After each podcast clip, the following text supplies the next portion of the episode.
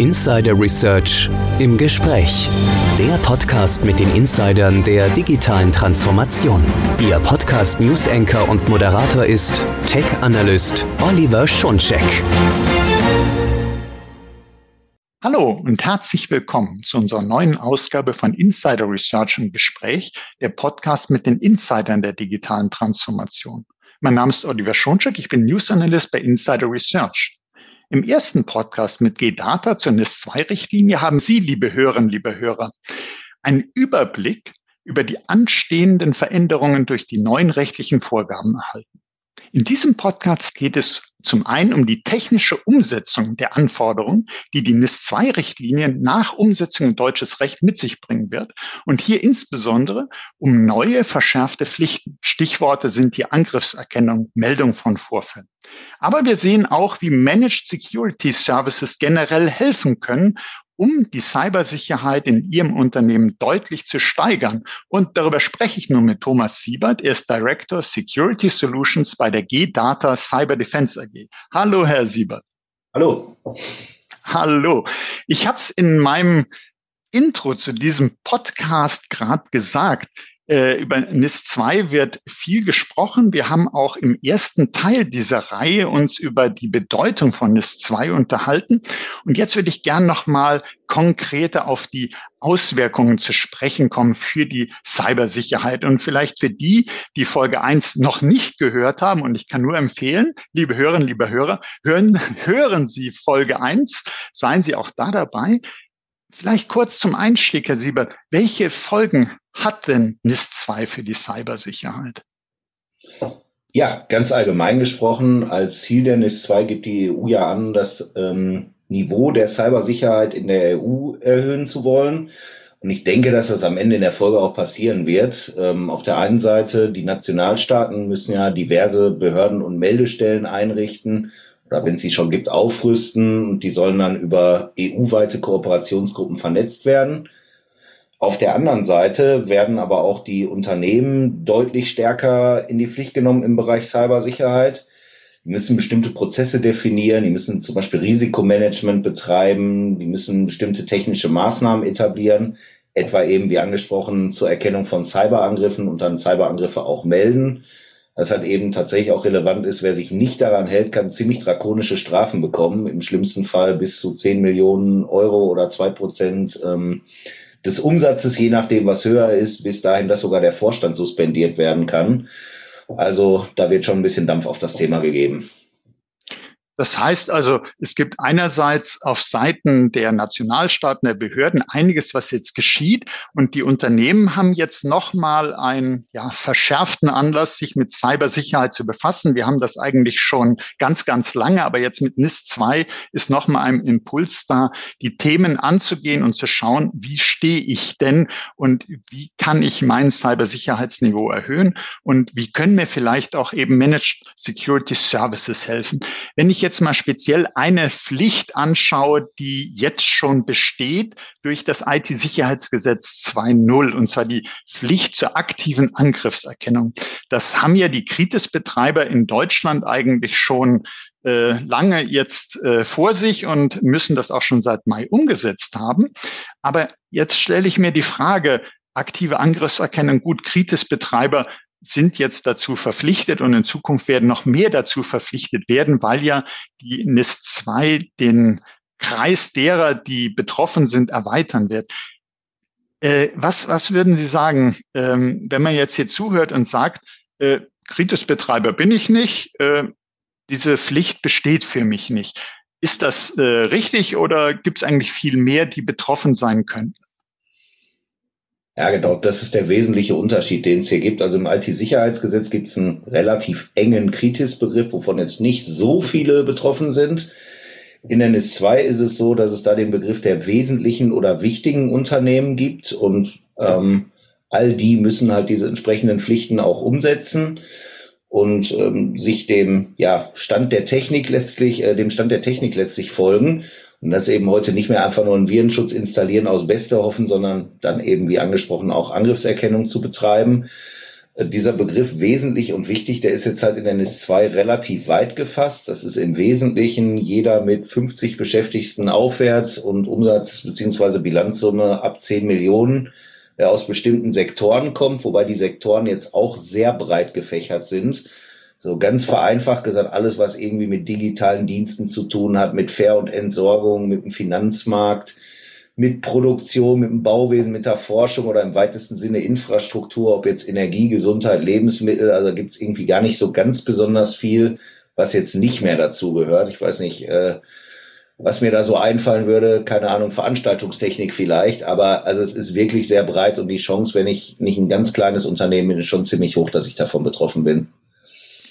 Ja, und äh, wir hatten auch in Teil eins dieser Podcast-Reihe darüber gesprochen. Man muss auch sozusagen davon ausgehen, dass Unternehmen, die jetzt vielleicht gar nicht direkt unter diesen sowieso breit gefächerten Kreis derer, die in NIS 2 berücksichtigt wurden und äh, in der deutschen Umsetzung dann berücksichtigt werden, dass man da vielleicht noch gar nicht drinne steht, aber indirekt betroffen ist, weil man beispielsweise Lieferant oder Dienstleister ist und weil dann derjenige, der nach NIS 2 verpflichtet wird, äh, das zu machen, sagt, ja, okay, Lieferkette, wir kennen ja das Thema, wie sich das auswirkt.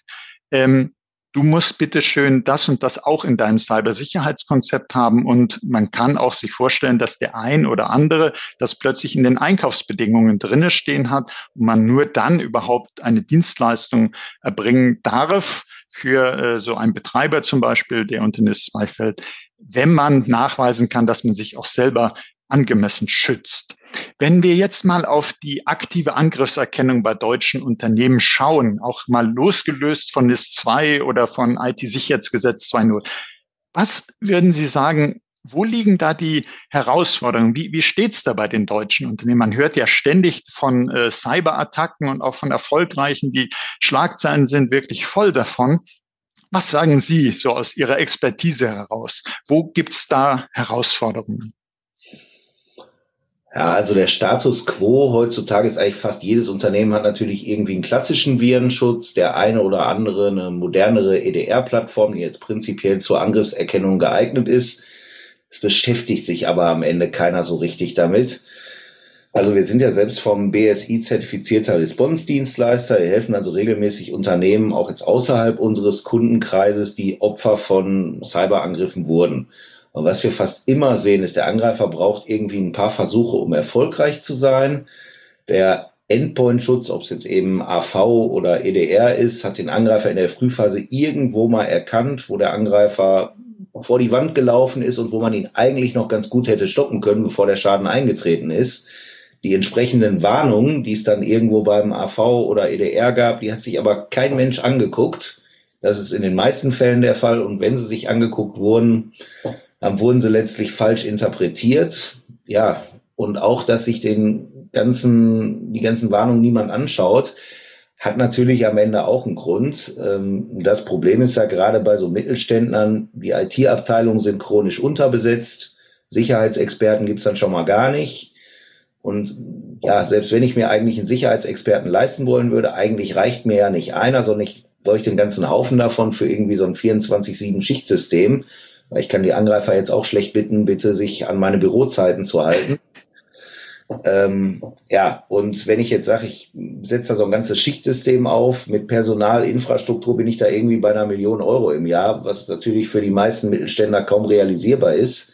Selbst wenn ich jetzt aber sage, als Chef vom Mittelständler, ich würde das Geld in die Hand nehmen, werde ich aber die Sicherheitsexperten dafür kaum bekommen. Also Stichwort Fachkräftemangel also ein Sicherheitsexperte, der sagt halt nicht, ich gehe als Einzelkämpfer zu irgendeinem Mittelständler, sondern der sagt halt, ich möchte in irgendeinem Sicherheitsunternehmen unter meinesgleichen arbeiten oder vielleicht noch beim Großkonzern, der sich ein vollständiges Socke eben wirklich leisten kann. Also haben wir da einen ganzen Strauß eigentlich an Herausforderungen. Also einerseits sagen Sie uns ja, äh, durch die Fülle und Komplexität der Attacken haben wir ganz viele Warnungen. Es sind viele, viele Security-Ereignisse, die die Unternehmen auswerten müssten, darauf reagieren müssten. Und da ist man natürlich überfordert, überfordert durch die Menge und äh, Vielfalt, das überhaupt zu verstehen. Dann aber auch die zu knappen Security-Ressourcen. Und Sie sagten auch, ja, man müsste ja Schichtbetrieb machen. Und wenn die Angreifenden sich an die Bürozeiten halten würden, dann genau anders, als wir alle das wollen. Die würden ja nachts angreifen würden, am Wochenende angreifen. Und die sind ja international aufgestellt und man selber hätte dann äh, vielleicht jemanden erreichbar nur zu den Bürozeiten und äh, kaum verlässt die oder der das Haus, dann äh, könnte schon mal losgehen. Das heißt, man braucht einen viel breiter, besser, professioneller aufgebauten Schutz, denn die Gegenseite hat sich ja extrem professionalisiert. Wir haben ja da ein, eine richtige Industrie ist entstanden auf Seiten der Cyberkriminellen. Und da frage ich mich, als Unternehmen jetzt nicht nur wegen rechtlicher Verpflichtungen, sondern einfach, weil es dieses Unternehmensrisiko gibt. Also man äh, wirklich schlimme Schäden erleiden kann durch solche Cyberattacken. Was kann ich denn tun, um trotzdem für die notwendige Angriffserkennung zu sorgen? Genau, also Professionalisierung ist eigentlich das Stichwort. Wenn sich die Angreifer professionalisieren, dann werde ich selber halt, wie gesagt, perspektivisch auch nicht unbedingt damit klarkommen, dass ich mit 0,2 Stellen mich theoretisch vielleicht mit dem Thema ein bisschen beschäftige sondern ich muss mich eben ebenfalls professionalisieren und eigentlich, wenn ich es dann selber nicht leisten kann, dann muss ich eben jemanden mit ins Boot holen. Und entsprechend wäre die Empfehlung hier auch tatsächlich dann irgendeinen Managed Security Dienstleister mit ins Boot zu holen, der den Part, und zwar eben auch 24-7 übernimmt. Ähm, da haben wir jetzt mit GData, mit ähm, Managed EDR auch eine entsprechende Lösung. Aber was ich da noch mit auf den Weg geben würde, ist, ob jetzt GData oder jemand anders, ganz wichtig bei der Auswahl des Dienstleisters. Ich würde jetzt keinen nehmen, der auch irgendwie nur nebenher versehentlich so ein bisschen IT-Security macht, sondern jemanden, der eine glaubwürdige Spezialisierung in dem Bereich hat. Sonst komme ich ja vom Regen in die Traufe. Und im Zweifelsfall mal einfach im Gespräch fragen, wenn man so einen Anbieter auswählt, wie viele Sicherheitsexperten habt ihr denn? Sind die wirklich in Vollzeit nur für das Thema Security da oder machen die das auch irgendwie nur nebenher? Also man äh, es ist immer äh, ganz wichtig, dass man sich einen Eindruck verschafft von den Dienstleistern, äh, die man auswählt. Also dass man schaut, äh, wie Sie ja gerade gesagt haben, wenn die Seite der Angreifenden sich immer mehr professionalisiert, muss natürlich auch die Angriffserkennung und Abwehr so professionell wie möglich sein. Also auch braucht man natürlich als Dienstleister entsprechend hochqualifiziertes Personal in ausreichendem Umfang. Man braucht auch moderne Technologie. Man äh, sollte sicherlich auch äh, für die äh, Kunden gut erreichbar und ansprechbar sein. Und ich denke, da ist es auch immer ganz positiv, wenn man die gleiche Sprache spricht. Äh, das ist auf jeden Fall in, gerade in Notsituationen ganz gut, dass man sich da nicht missversteht, weil äh, einer spricht nur Englisch und der andere spricht nur Deutsch, aber jedenfalls nicht so gut, dass es in der Situation äh, wirklich gut funktionieren würde. Da kommt es ja auf die Details an, die verstanden werden müssen. Jetzt haben Sie gesagt, äh, GData hat auch einen solchen Dienst, äh, Managed Endpoint Detection and Response. Vielleicht können Sie uns ganz kurz mal sagen, was leistet das denn? Wie, wie kann man sich das vorstellen? Wie äh, äh wird da, sagen wir, es wäre eine Ransomware-Attacke auf ein Endgerät und wie, wie würde denn so ein Dienst äh, dabei helfen, solche Attacken zu erkennen und abzuwehren? Ja, genau. Also Detection bedeutet ja, dass wir im Vergleich zu so einem klassischen AV-Schutz nochmal eine deutlich erweiterte Sensorik haben. Das heißt, die Wahrscheinlichkeit für eine Aufdeckung von so einem Angriff ist natürlich deutlich höher. 100 Prozent will ich nicht sagen. Wer 100 Prozent sagt, der lügt immer. Ähm, aber die Wahrscheinlichkeit gegenüber dem klassischen AV-Schutz, wie gesagt, deutlich erhöht. Das bedeutet halt dieses Managed. Ähm, das bedeutet halt, dass alle Meldungen, die wir vom der Sensorik interpretieren. Das heißt, das, was man vielleicht von seinem Virenschutz von irgendeiner Konsole kennt, was da so auftaucht, das interpretieren wir und schauen uns an. Ist das jetzt, weiß ich nicht, einfach nur ein Tracking-Cookie oder sonst was, also irgendwas relativ unspektakuläres? Ist das eine Wald- und Wiesen-Malware, wo jetzt kein ausgefeilter Angriff hintersteht und ähm, das ist quasi schon vor der ersten Ausführung geblockt worden? Oder ist da im schlimmsten Fall vielleicht ein aktiver Angreifer, der kurz davor ist, mir ähm, das ganze Firmennetzwerk zu verschlüsseln? Ähm, ja, und das eher in diesem MEDR für Response bedeutet halt, wenn wir denn dann einen Angreifer erkennen, im Zweifelsfall isolieren wir den betroffenen Endpoint erstmal, schauen, dass wir den Angreifer wieder rauswerfen. Wenn jetzt irgendwas gravierenderes im Gang ist, also wie gesagt, wenn es darum geht, ähm, dass ein aktiver Angreifer da ist. Oder wenn wir den Kunden brauchen, weil er jetzt irgendwie einen gestohlenen Benutzeraccount deaktivieren muss oder sowas, dann nehmen wir jetzt auch den Hörer in die Hand und äh, sprechen mit dem Kunden, geben Handlungsempfehlungen. Ja, wie wir da jetzt genau reagieren, vereinbaren wir eigentlich auch immer mit dem Kunden individuell. Wann sollen wir den Kunden ins Boot holen und wann nicht und auf welche Art und Weise. Ähm, ja, ansonsten ähm, denke ich, dass wir ein paar Besonderheiten da drin haben. Also bei uns kommen halt Software und Dienstleistungen aus einer Hand. Wir wissen jetzt also auch, wie wir unsere Sensormeldungen zu interpretieren haben. Man landet jetzt auch, ähm, Stichwort gleiche Sprache, nicht als Nummer im Callcenter sonst wo auf der Welt, wo einem im Zweifelsfall auch niemand direkt weiterhelfen kann, ähm, sondern hat einen sehr direkten Draht zu unseren technischen Mitarbeitern in Deutschland. Ja, Stichwort Deutschland auch nochmal auf andere Art und Weise. Wir stehen natürlich jetzt auch für Datenschutz, DSGVO und so weiter, ähm, was einmal bei der NIS 2 durchaus auch nochmal eine Rolle spielt, was die Regulatorik angeht. Aber auch allgemein gesprochen äh, kann sich halt jeder selber überlegen, ob er ähm, Anbieter außerhalb der EU insbesondere da entsprechend vertrauen würde. Mhm. Also wir, wir sehen jetzt, dass sozusagen durch diese Managed-Komponente, also zum einen EDR haben Sie uns erzählt, ist äh, eben weitaus leistungsstärker als äh, so ein einfacher klassischer Antivirenschutz, sucht also auch mit einer speziellen Sensorik eben äh, nach Angriffszeichen und äh, kann also viel mehr als nur sozusagen äh, signaturbasierten Schutz machen, sondern da steckt eben sehr viel Intelligenz dahinter, da steckt oftmals eben maschinelles Lernen, künstliche Intelligenz dahinter, um die Angriffe viel genauer, viel früher erkennen zu können und um dann darauf geeignet reagieren zu können. Und eben diese Manage-Komponente hilft eben auch, dass man richtig reagiert.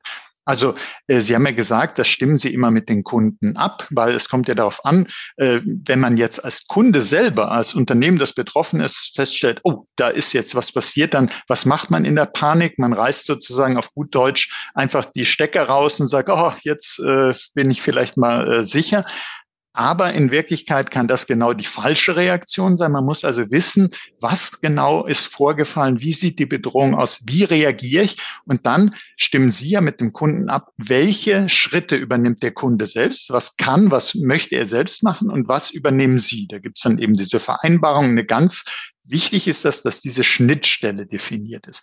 Und jetzt haben Sie auch Besonderheiten äh, Ihres Angebotes genannt und äh, ist für mich, deshalb sage ich das auch eben ganz wichtig, dass man äh, ja die gleiche Sprache spricht, aber nicht nur in dem Sinne, dass man die Sprache Deutsch äh, beherrscht, sondern dass man auch um diese Unternehmen weiß. Es kommt eben darauf an, dass man um die Risiken, dass man um die äh, Geschäftsprozesse weiß, was eben zum Beispiel in Deutschland so ein Mittelstandsunternehmen ausmacht und das ist ja äh, ein Unterschied, in welchem Land ich bin äh, und wie solche Unternehmen aufgestellt sind, welche Infrastruktur haben die. Und das sind ganz wichtige Informationen, wichtiges Hintergrundwissen, um richtig schützen zu können. Und man kann in der Security immer, ich weiß, obwohl das immer schön war, aber geht ja nicht, man kann sehr schlecht Ross und Reiter benennen und sagen, ja, also das Unternehmen haben wir dabei geschützt. Das ist in der Security nicht so einfach. Aber vielleicht können Sie allgemein sagen, was finden denn Kunden besonders hilfreich an ihren Services? Ja, einmal ist natürlich allgemein der gerade angesprochene direkte Draht zu nennen. Also die Kunden merken natürlich, dass sie eben nicht einfach nur irgendwie eine Nummer sind.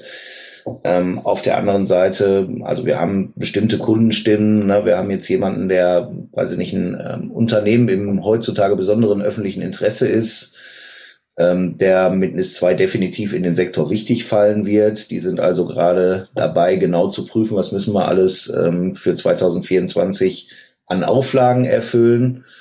Die haben jetzt von uns äh, MEDR im Einsatz und auch unsere Cyber Defense Academy, also unsere Awareness Trainings und äh, sind soweit schon mal ganz selig, dass die damit einige der einige Punkte der Richtlinie schon mal weitestgehend abgedeckt haben. Ähm, allgemein gesprochen steht im Vordergrund für unsere Kunden jetzt irgendwie das, der Wunsch, das Sicherheitslevel zu erhöhen. Und wenn es einen Angriff gibt, dann wollen sie natürlich, dass er so schnell wie möglich gestoppt wird. Und ja, schnelle und direkte Reaktion gibt natürlich dann am Ende eine ganze Menge zusätzliche Zeit. Hm, wir haben auch noch einen anderen Kunden, einen städtischen Energieversorger, der Anfang des Jahres äh, im Rahmen vom Audit durch das BSI seine Systeme zur Angriffserkennung auf den Prüfstand stellen musste. Da sieht man also übrigens, dass auch vor NIS 2 schon Unternehmen aus sensiblen Bereichen besonders beäugt wurden.